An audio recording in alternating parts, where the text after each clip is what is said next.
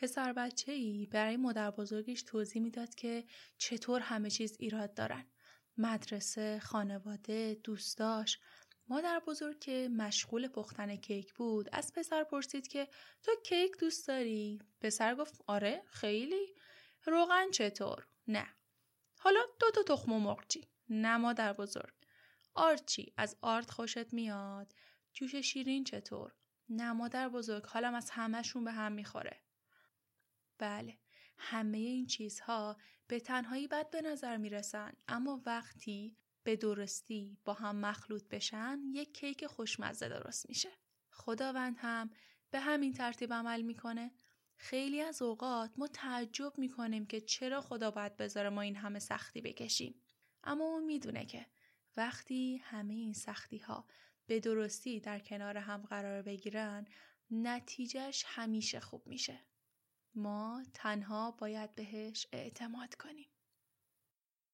سلام من ماهده قربانیم و این قسمت 19 همه پادکست قاف هست که تقدیم شما میشه. لازمه مثل همیشه بگم که قاف پادکستی در حوزه بیزینس که در مورد موضوعات مختلف مثل راه اندازی کسب و کار، رفتار مصرف کننده، بازاریابی و کلا هر چیزی که یک مدیر استارتاپ یا کسایی که قصد راه اندازی کسب و کار رو دارن و اطلاعاتی که لازمه بدونن رو ارائه میده تا اگر تصمیمی می‌گیرند و کاری انجام میدن از روی آگاهی باشه. هدف قاف آگاهی دادنه چون بیشتر شکست ها و ضررهایی که متحملش میشیم از عدم آگاهیه.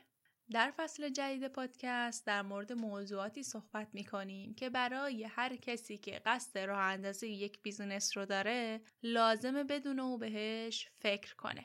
موضوعاتی که تا الان در موردش صحبت شد عبارتند از استراتژی قیمت گذاری، نحوه انتخاب نام برند، نحوه انتخاب استراتژی، نوآوری در کسب و کار، business plan، business model و موضوعات دیگه که می‌تونید با search اسم پادکست در گوگل و یا از همین کانالی که الان پادکست رو میشنوید قسمت های قبلی رو هم بشنوید.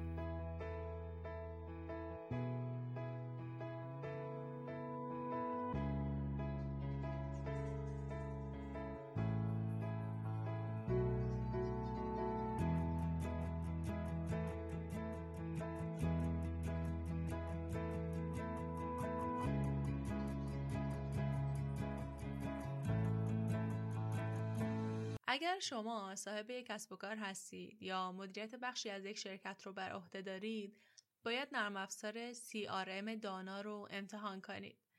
داشتن یک نرم افزار CRM خوب برای افزایش فروش و وفاداری مشتری ها و راحت بگم برای بقای هر کسب و کاری لازمه. اسپانسر این قسمت نرم افزار CRM دانه. دانا روش فروش و بازاریابی شما رو متحول می‌کنه. به تیم فروش شما این قدرت رو میده که با هوشمندی بیشتری فرصتهای فروش رو شناسایی کنه و به نتیجه برسونه. خب به قول معروف فروش فقط اول راهه. شما باید مشتریاتون رو به بهترین شکل ممکن پشتیبانی کنید. اینجاست که ابزارهای پیشرفته دانا مثل سیستم تیکتینگ و چت آنلاین به شما اجازه میده یک تجربه عالی پشتیبانی برای مشتریهاتون بسازید. شما می‌تونید همین امروز وارد سایت شرکت دانا پرداز به نشانی داناپرداز.net بشید و یک حساب آزمایشی 14 روزه رایگان ایجاد کنید. تازه با کد تخفیف قاف که اسپلش هست GHAF می‌تونید تا 20 درصد هم تخفیف بگیرید. آدرس وبسایت دانا پرداز رو هم در کپشن همین اپیزود براتون می‌ذارم. تو کسب و کارتون دانا باشید.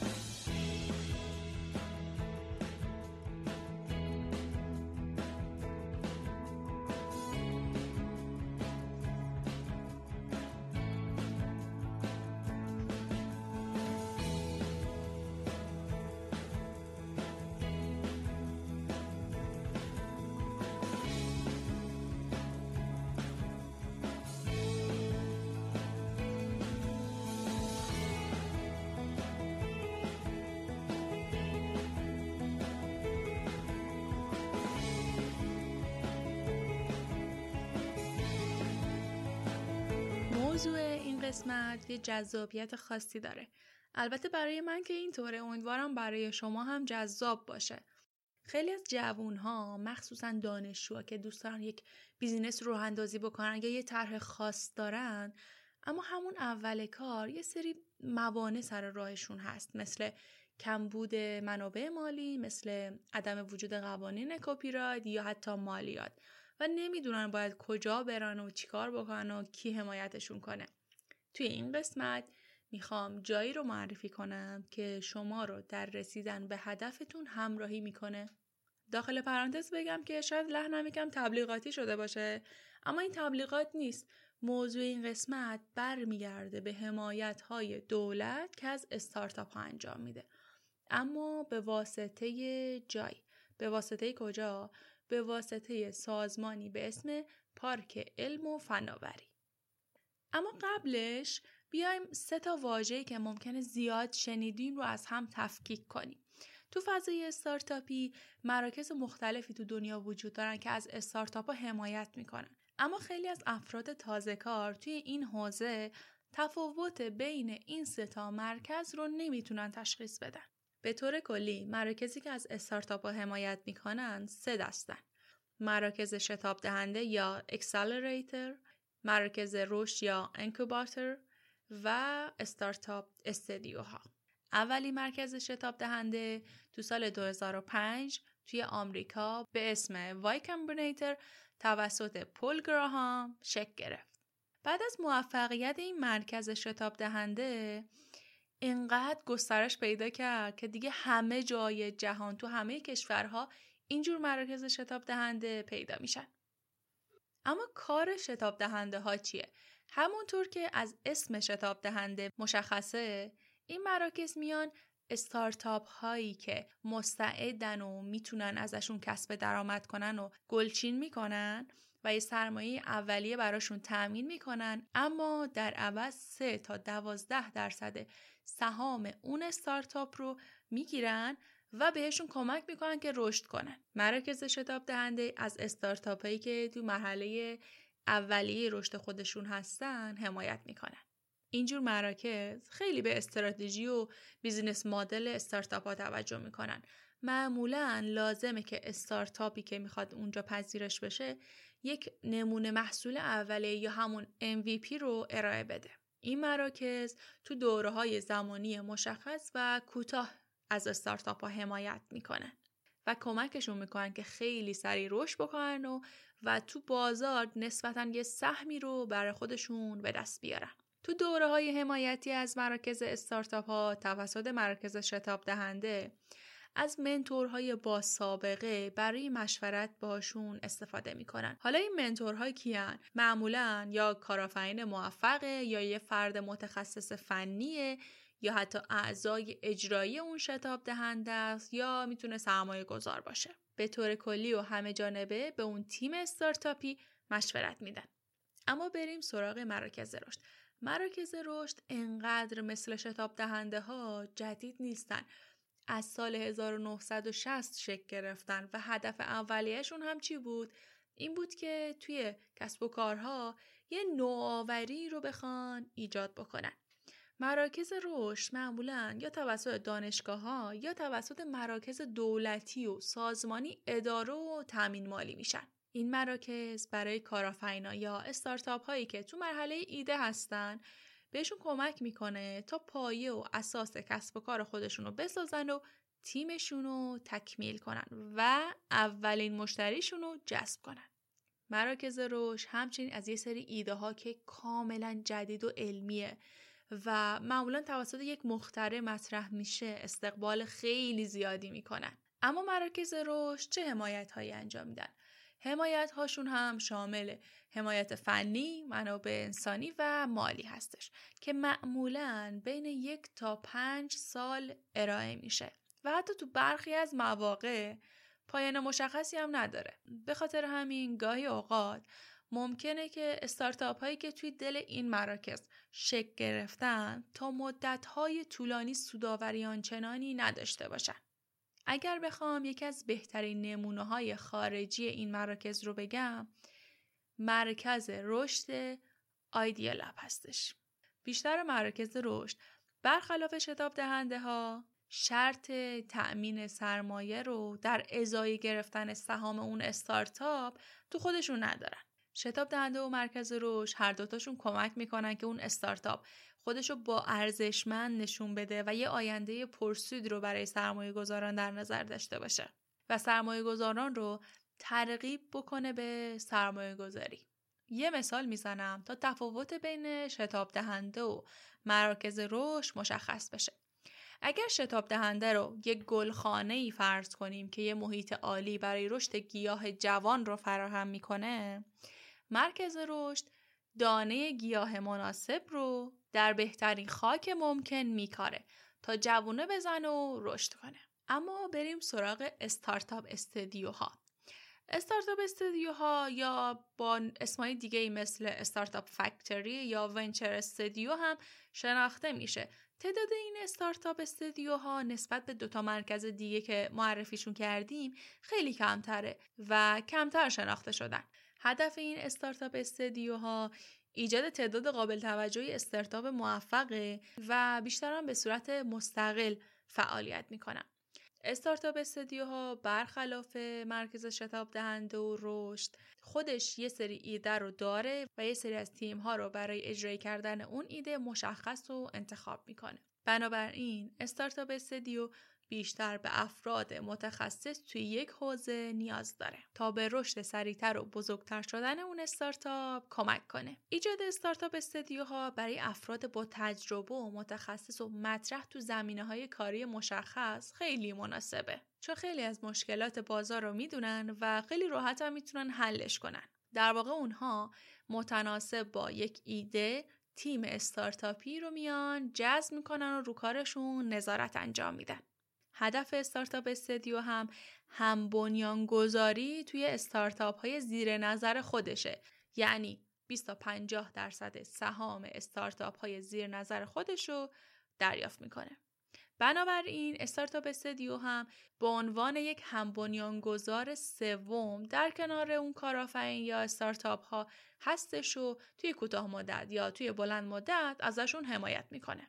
خب این یک مسئله بود که باید روشن می شد و تفاوت بین این سه مرکز رو یاد می گرفتیم. اما توی این اپیزود می‌خوام برم سراغ یک مرکز رشد دولتی و از خودشون در مورد نحوه کار و حمایت هایی که از استارتاپ ها انجام میدن بپرسیم و برای ما توضیح بدن. میهمان این قسمت آقای دکتر امیر ملکپور معاون فناوری و نوآوری پارک علم و فناوری استان گیلان هستند. سلام آقای دکتر احوالتون چطوره؟ سلام ممنونم. وقتتون بخیر. خوشحالم که در خدمتتون هستم.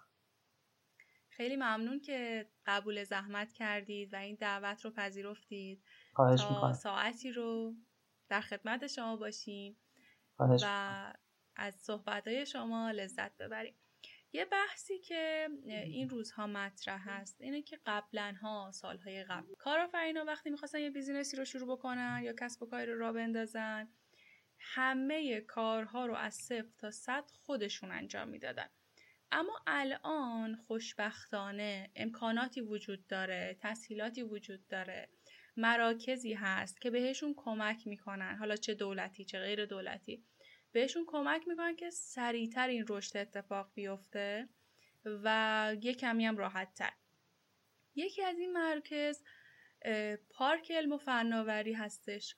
حالا ما امروز در خدمت شما هستیم تا برای شنونده ما توضیح بدید که پارک علم و فناوری علال خصوص پارک علم و فناوری گیلان چه امکاناتی رو در اختیار استارتاپ ها یا کارآفرینای ما قرار میده؟ و این امکانات به چه صورت هستش؟ حالا یا هر توضیح دیگه که شما خودتون لازم می‌دونید. هستیم خدمت شما. با جان و دل میشنوید. خب خیلی ممنون از شما و فرصتی که در اختیار من قرار دادید. من برای اینکه از وقت استفاده بکنم و مستقیما به سراغ سوال شما برم و پاسخش رو مطرح بکنم. به ببینید پارک مفناوری روی کردش کمک به تجاری سازی ایده های نوآورانه و فناورانه هست. خب در اکوسیستم یا زیستبوم نوآوری ما می‌دونیم که امروزه کسب و کارها لزوما بر مبنای یک سرمایه یا در واقع پشتوانه مالی خیلی زیاد اولیه شکل نمی‌گیره مثل کسب و کارهای سنتی که در گذشته شکل می‌گرفت مبتنی بر یک سرمایه اولیه بود یک زیرساخت اولیه. حالا اگر کسب و کارهای سنتی رو ما مثلا مثل یک فرض بکنید فردی که یک مغازه‌ای داشت فردی که یک کارخونه ای داشت کارگاهی داشت بر یک پشتوانه مالی مشخص و قابل توجه اولیه رو برای کسب و کار داشت امروزه به این صورت نیستش. امروزه در زیستبوم یا همون اکوسیستم نوآوری ایده ها هستن که حرف اول و آخر رو می‌زنن. این نیروی انسانی خلاقی هستش که با ایده های خوب خودش می‌تونه کسب و کارهای جدید رو بر اساس نیازهایی که یک کشور یک استان شهر و در صورت هر بخشی از جامعه می‌تونه بر اساس نیازهاش یک کسب و کاری شکل بگیره.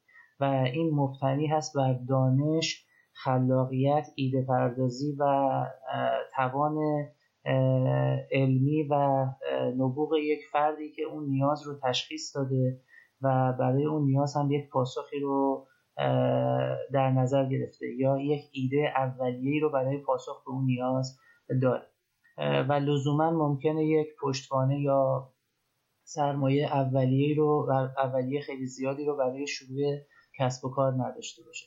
اون چیزی که بیشتر اون فرد یا اون تیمی که متولی یا پیشنهاد دهنده اون ایده نوآورانه هستن نیاز دارن هدایت در جهت شناخت بازار هدایت در جهت پاسخ به نیازهای بازار و شناخت نیاز واقعی و دادن پاسخهایی با بر اساس اختزاعات روز هستش. خب پارک علم و فناوری وظیفش این هست که به این دسته از افراد کمک بکنه. پس دقت بفرمایید نکته مهم اینه که هر کدوم از افرادی که در جامعه هستن می‌تونن یک خلاقیت و نبوغی داشته باشن که بر مبنای اون یک کسب و کاری بخواد شکل بگیره. و این می‌تونه بسیار امیدوار کننده باشه برای نسل جوانی که مبتنی بر این توان و خلاقیت و نبوغ خودشون می‌خوان کسب و کار آینده خودشون رو بسازن پارک علم و فناوری به این دسته از افراد قرار هست که کمک بکنه. کمک هاش هم به انهای مختلف هستش. بخشی از این کمک ها می‌تونه به صورت کمک های مشاوره ای یا در هر به عبارت دیگه همون بحث منتورینگ باشه بتونن مشاوره کسب و کار بهشون بدن توسط افرادی که خودشون صاحب تجربه هستن این زیستبوم رو می‌شناسن نیازهاش رو می‌شناسن چالش های اون رو می‌شناسن فرصتهاش رو می‌شناسن و توسط این افراد می‌تونه بهشون کمک صورت بگیره. خب این دسته از افراد در پارک علم و فناوری این نوع خدمات رو ارائه میدن در حوزه تجاری سازی ایده های نوآورانه. در کنار اون خب همونطور که عرض کردم به هر صورت هر کسب و کاری نیاز به یک سرمایه گذاری اولیه داره. که این سرمایه رو قطعا اون تیم خلاق و جوان ممکنه دسته زیادی از اونها این در واقع نیاز اولیه رو نداشته باشن. پارک علم فناوری با دادن تسهیلات تسهیلات هدفمند در جهت توسعه کسب و کار در مسیر توسعه کسب و کار و بر اساس نیازهای همون دوره ای که کسب و کار بهش نیاز داره با شناخت و کارشناسی که صورت می‌گیره این حمایت های مالی رو ازشون انجام میده و این حمایت ها رو براشون داره تا کم کم بتونن اون ایده خودشون رو در مسیر رشد و بلوغ حرکت بدن تا بتونن کم کم حالا اون نهال نوشکفته یا اون در واقع کسب و کار نوآورانه یا همون استارتاپی که شکل می‌گیره کم کم به رشد و بلوغ برسه و در نهایت بتونه مثل یک کسب و کار عادی که در جامعه مشغول هستش و داره خدمت رسانی می‌کنه بتونه این کار رو انجام بده و بینیاز بشه. یعنی به صورت مستقل عمل بکنه. در این مسیر رشد در این مسیری که کسب و کار از یک نهال نوپا می‌خواد تبدیل بشه به یک شرکت قدرتمند مبتنی بر دانش و نوآوری و فناوری پارک علم و فناوری همراهش هست تا اون رو به این نقطه برسونه. نکته دیگری هم که حالا من اضافه بکنم چون فرمودید چه نوع حمایت هایی رو خواهد داشت.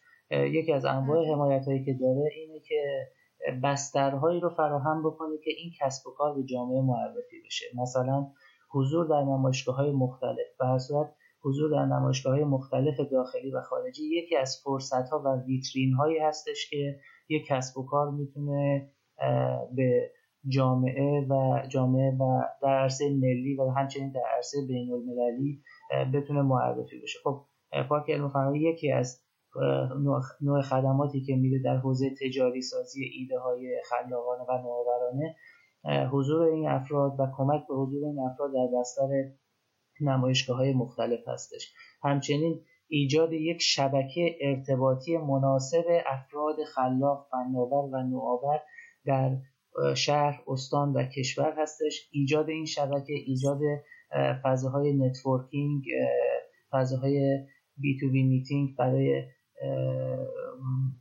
قرارگیری افرادی که از این جنس کسب و کار هستن در کنار هم دیگه که بتونه کمک بکنه به رشد رشد و توسعه هر کدوم از اونها. همچنین قرار دادن صنایع بزرگ در کنار استارتاپ ها یا کسب و کارهای نو برای حل مسائل و مشکلات صنایع بزرگ توسط استارتاپ ها این هم یکی از اون فضاهایی هستش که پارک علم و فناوری با ظرفیت ارتباطی خودش و با نیروهای متخصصی که داره این فضاها رو می‌تونه کمک بکنه برای استارتاپ ها ایجاد بکنه.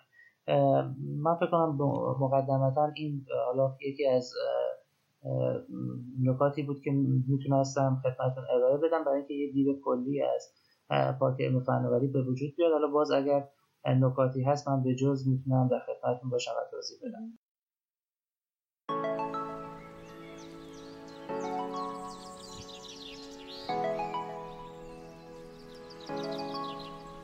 این روزا تو فکر راه اندازی کسب و کار خودتی و نمی‌دونی از کجا شروع کنی؟ یا می‌خوای کسب و کار قدیمیت رو بهبود ببخشی؟ یا حتی شاید می‌خوای روی کسب و کار دوستات تأثیر بذاری؟ به هر کدوم از حرفهایی که گفتم فکر می‌کنی؟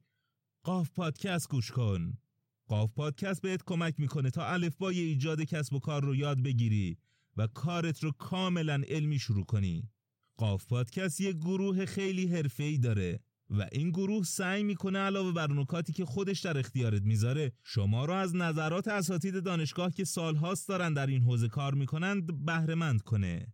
خلاصه که اگه می‌خوای تو کار اقتصادی خودت موفق باشی یادت نره. قاف پادکست گوش کن. قاف پادکست رو توی ترافیک پشت فرمون موقع کار قبل از خواب و هر ساعتی از روز که وقت آزاد داری می‌تونی از طریق همه اپ های پادگیر گوش کنی. برای این کار کافیه. در هر اپی که پادکست گوش می‌کنی واژه قاف پادکست رو جستجو کنی.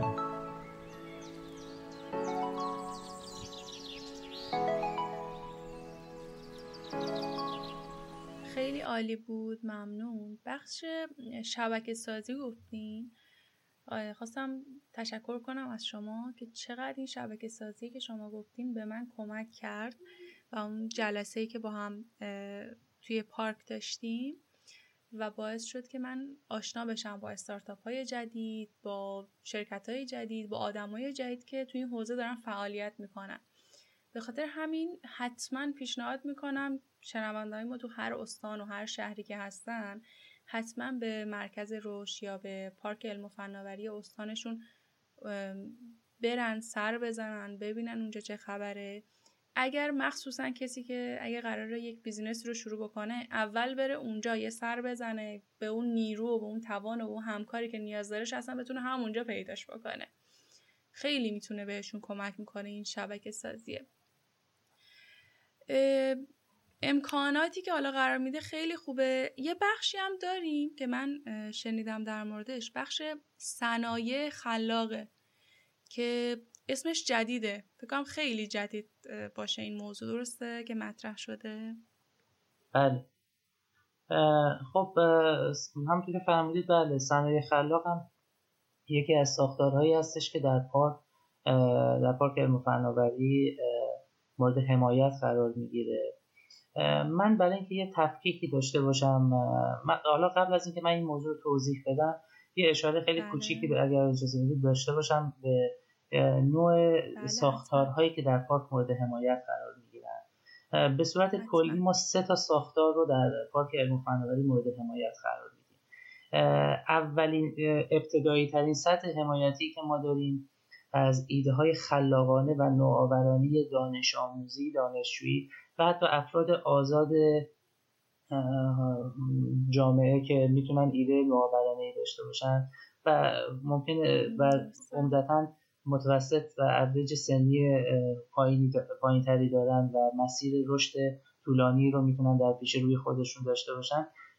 اولین ساختار ساختار کانون شکوفایی خلاقیت هست که در این ساختار ایده های نوآورانه با یک حمایت با مبلغ حالا معینی به صورت حالا بلا عوض مورد حمایت و از نظر مالی قرار می‌گیره و بعدم حمایت مشاوره ای توسط متخصصینی که با پارک علم فناوری همکاری دارن.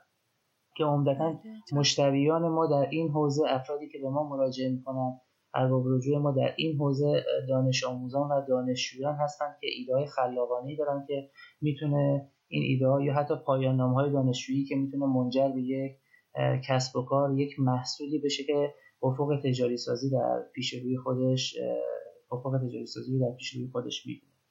ساختار دوم هم ساختار مرکزی رشده یه پله حالا بعد از اینکه اون ایده های اولیه شکل گرفتن در ساختار مرکز رشد به صورت هسته های فناور که همون استارتاپ ها میشن و واحد های فناور که شرکت های در واقع به وجود اومده از همین استارتاپ ها هستن مورد حمایت قرار می‌گیرن. اینجا حمایت ها دیگه یک مقدار جدیتر میشه. نزدیکتر به بازار کسب و کار میشن. از نمونه اولیه کم کم می‌رسن به تعداد محصولات بیشتر و آماده برای ورود به بازار بیرون هستن هستن.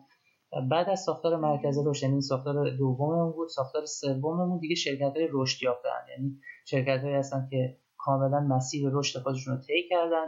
به عنوان مؤسسات پارکی با پارک علم و فناوری در ارتباط هستند و حمایت های پارک رو می‌گیرن. و کاملا یه شرکت های در واقع جا افتاده در محیط زیستبوم نوآوری استان و کشور هستند و مشغول کسب و کار خودشون هستن. از هر سه دسته حمایت میشه. پس کانون شکوفایی خلاقیت مرکز رشد و مؤسسات پارکی. اینا سه ساختار حمایتی هست با این توضیح برمیگردم به سوال خوبی که مطرح فرمودید. صنایع خلاق خب من اجازه بدید این بگم که صنایع خلاق در واقع صنایعی هستند که ممکنه بر مبنای ایده های با تکنولوژی بسیار بالا نباشند. همونطور که از اسمش برمیاد خلاقانه ایده های خلاقانه ای که می‌تونن ارزش افزوده تولید کنن ارزش افزوده بالا تولید بکنن و بله. یک کسب و کار رو شکل بدن. و بسیار مهم هستن اینها. دلیل این تاکید من بر اهمیت این موضوع رو بذارید به این صورت بیان.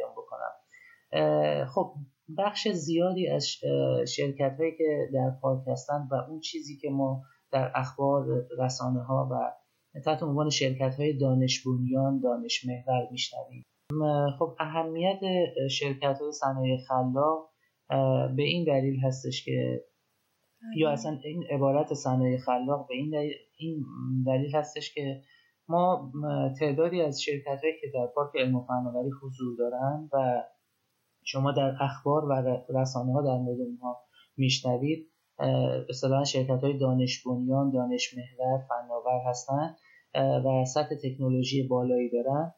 خب افرادی هستند که در رشته های خاص تحصیل کردن و اون دانش خودشون رو دانشی رو که با پیچیدگی های خاص خودش بوده تبدیل کردن به یک محصول یا خدمت فناورانه که از سطح تکنولوژی بالایی برخوردار ممکنه برای عزیزانی که صدای ما رو میشنون این سوال مطرح بشه که من به عنوان یک فرد اگر از سطح دانش متوسط یا حتی متوسط به پایین برخوردار باشم پس دیگه نمی‌تونم درست. از کمک های پارک علم و فناوری بهره مند بشم یا اینکه اصلا خودم یک کسب و کاری رو برای خودم راه بندازن نکته مهم در اهمیت صنایع خلاق اینجاست محوریت صنایع خلاق نه بر تکنولوژی بالا و تکنولوژی بسیار اصلا های تک که در اختیار عده محدودی هستش. هر فردی در جامعه ولو از سطح دانش متوسطی برخوردار باشه می‌تونه فردی خلاق باشه می‌تونه ایده پرداز باشه. ایده هایی که بتونه یک مشکلی رو از جامعه حل کنه پاسخ هایی که برای یک سری از نیازها در جامعه با خلاقیت و ایده پردازی خودش مطرح می‌کنه. این پاسخ ها می‌تونن تبدیل به یک کسب و کار باشن. یعنی شناسایی یک نیاز در جامعه و پاسخ دادن به اون و با تشکیل یک کسب و کار نوپا یا یک حتی حالا همون چیزی که متحد عنوان یک استارتاپ باش آشنا هستیم.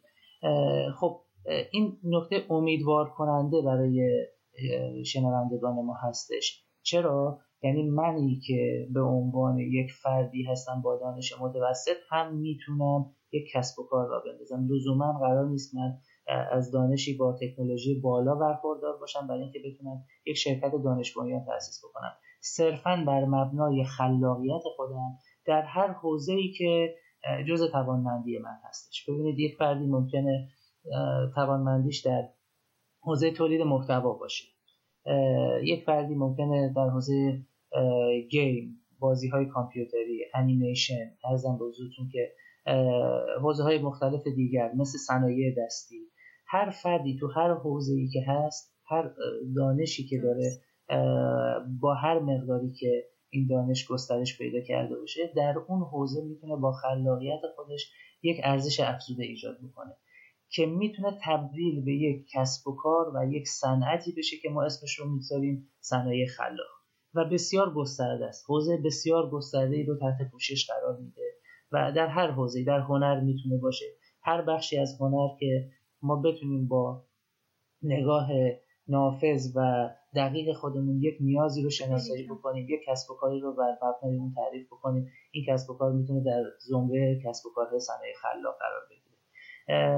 به این جهت هستش که امروزه در سطح جامعه خودمون و در دنیا با به این حوزه که صنایع خلاق هست بسیار اهمیت داده میشه. به خاطر اینکه طیف مخاطبینی رو که می‌تونه تحت پوشش و حمایت قرار بده طیف گسترده تری هست.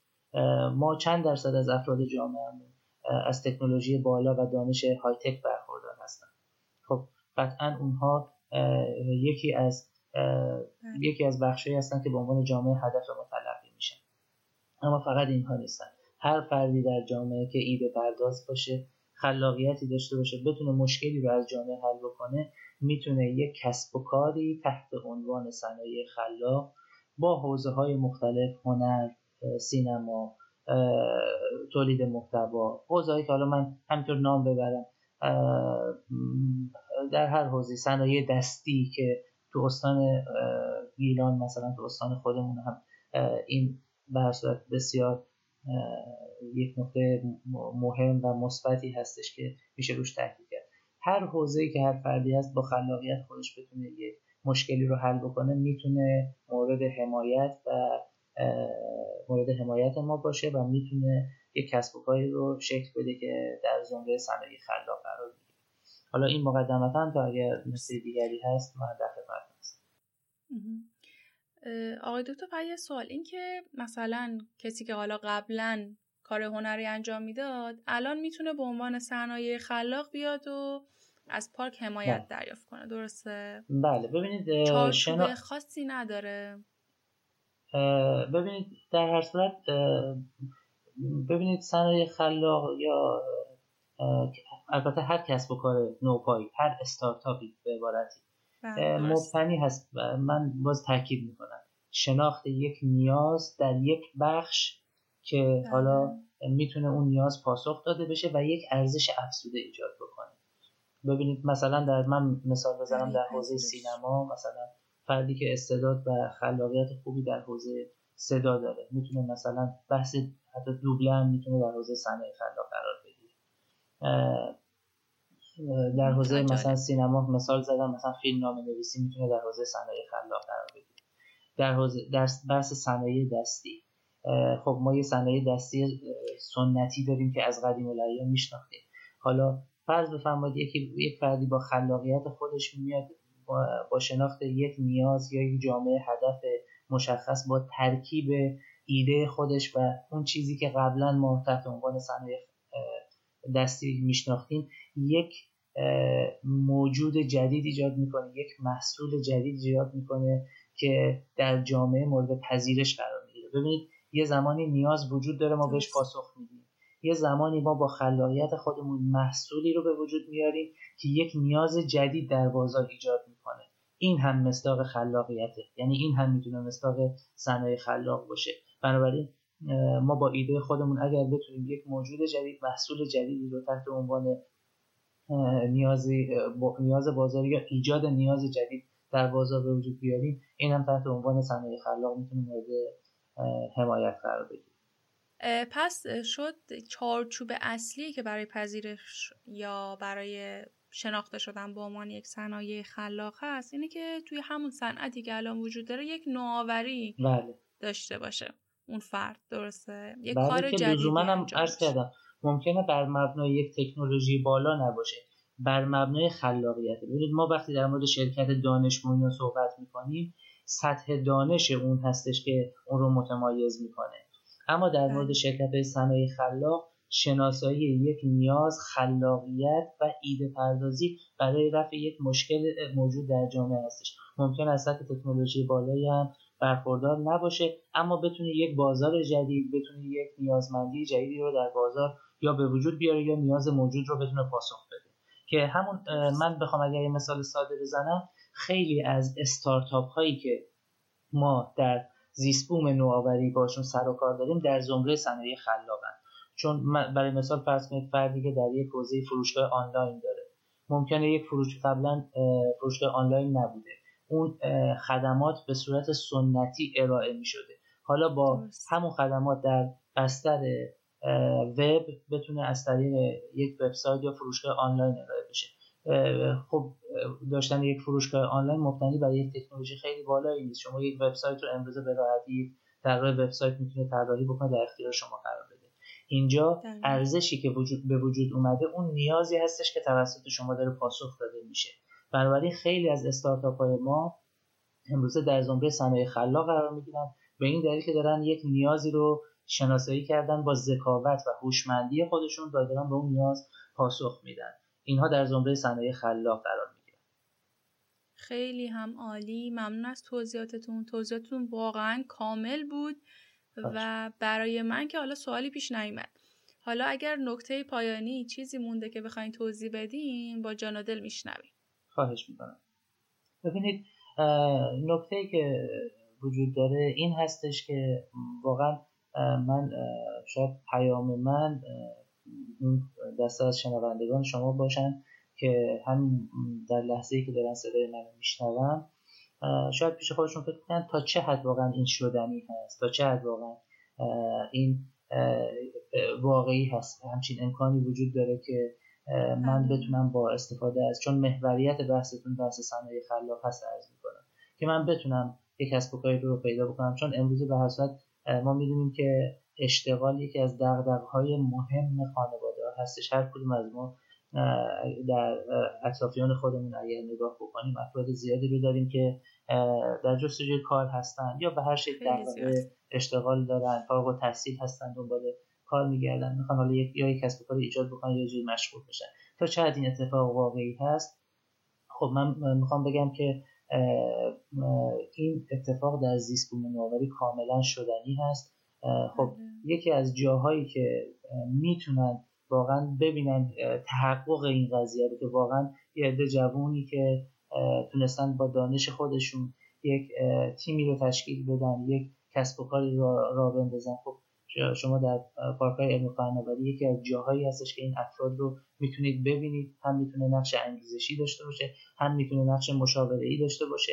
از تجربیات موفق و مسیرهایی رو که این عزیزان رفتن می‌تونن استفاده بکنن تا از تجربیات اونها استفاده بکنن و مسیرهای رفته رو دوباره طی نکنن این از تجربیات موجود استفاده بکنن. نکته دیگری هم که در انتهای بحثم می‌خوام خدمتتون عرض بکنم که حالا در بین صحبتام یادم رفت این رو بهش تاکید بکنم. بله. کسب و کارهای نوپا یا خلاقانه یا صنایع خلاقی که ما تحت عنوان گفتم خیلی از استارتاپ های ما صنایع خلاق هستن. مبتنی بر یک کلمه بسیار بسیار مهم و کلیدی هستند که ما در زیست نوآوری به وفور این کلمه رو میشنویم. اون هم تیم هستش. کار تیمی تیم ورک حالا عبارت لاتینش از کار گروهی اینکه ما بتونیم یک تیمی خوب از افراد رو برای کسب و کار خودمون ایجاد بکنیم. ما این نکته رو اشاره کردیم. گفتیم که کسب و, کار، کسب و کارهای نوپا استارتاپ ها بر مبنای شناسایی نیاز هستند و پاسخی برای این نیاز توسط اون گروه یا تیمی که می‌خواد این کسب و کار رو را بندازه. اما این نکته رو هم باید تاکید بکنیم برای اینکه به اون نیاز پاسخ داده بشه. ما ابزارهای خاص خودش رو هم می‌خوایم. یعنی ما افرادی رو می‌خوایم که یک تیم باشن در کنار هم دیگه و بتونن ملزومات اون کسب و کار رو فراهم بکنن. هم در بخش فنی و technical یعنی بتونن نیازهای فنی اون کسب و کار رو توسط اون تیم پوشش بدن اعضای اون تیم پوشش بدن. هم در حوزه بازار marketing و مباحث به این شکل. این یکی از هنرهای افراد و تیمهای موفق و استارتاپ های موفق هستش که بتونن یک تیم خوب تشکیل بدن. این تشکیل تیم خوب یکی از ملزومات بسیار مهم برای تشکیل یک کسب و کار موفق هستش. پس اگر شنوندگان شما که صحبت های ما رو میشنون امروز تصمیم گرفتن یک کسب و کار نور را بندازن گام اول این هستش که حالا در کنار مشاوره هایی که می‌گیرن از مشاورین کسب و کار از حالا در بخش های مختلف و حتی در خود پارک علم فناوری به این از همین الان به این نکته فکر بکنن که اون نیازی رو که شناسایی کردن و می‌خوان بهش پاسخ بدن چه افرادی رو به عنوان نیروی انسانی شاخص نیاز داره و در دور بر خودشون کیا رو می‌تونن پیدا بکنن که همراه خودشون باشه و یک تیم خوب رو تشکیل بدن برای اینکه بتونن موفق بشن. این بسیار مهم و کلیدی هست و بسیاری از کسب و کارها اگر موفق میشن. چون این نیاز هر این نیاز رو به خوبی درک کردن که باید یک تیم خوب داشته باشن تا بتونن استارتاپ یا کسب و کار نوآور خودشون رو شکل بدن. من این رو خواستم در حالا انتهای بحثم خدمت عزیزان تاکید بکنم که در انتهای صحبتم گفتم راجع به بحث اهمیت تشکیل یک تیم برای موفقیت یک استارتاپ کسب و چقدر کار سختی این تیم سازی واقعا چون من خودم درگیرشم پیدا کردن افراد مناسب که روی کار تیمی هم داشته باشن خیلی خیلی کار سخت و مشکلیه واقعا. امیدوارم که همه بتونن به راحتی از پسش بر بیان. خیلی ممنون آقای دکتر. ممنون وقت گذاشتین. صحبتاتون خیلی دلنشین بود خیلی کامل بود جامع بود. واقعا ممنونم از شما. و دیگه بیشتر از بیشتر از این وقتتون رو نمی‌گیریم و خداحافظی می‌کنیم با شما. خواهش می‌کنم.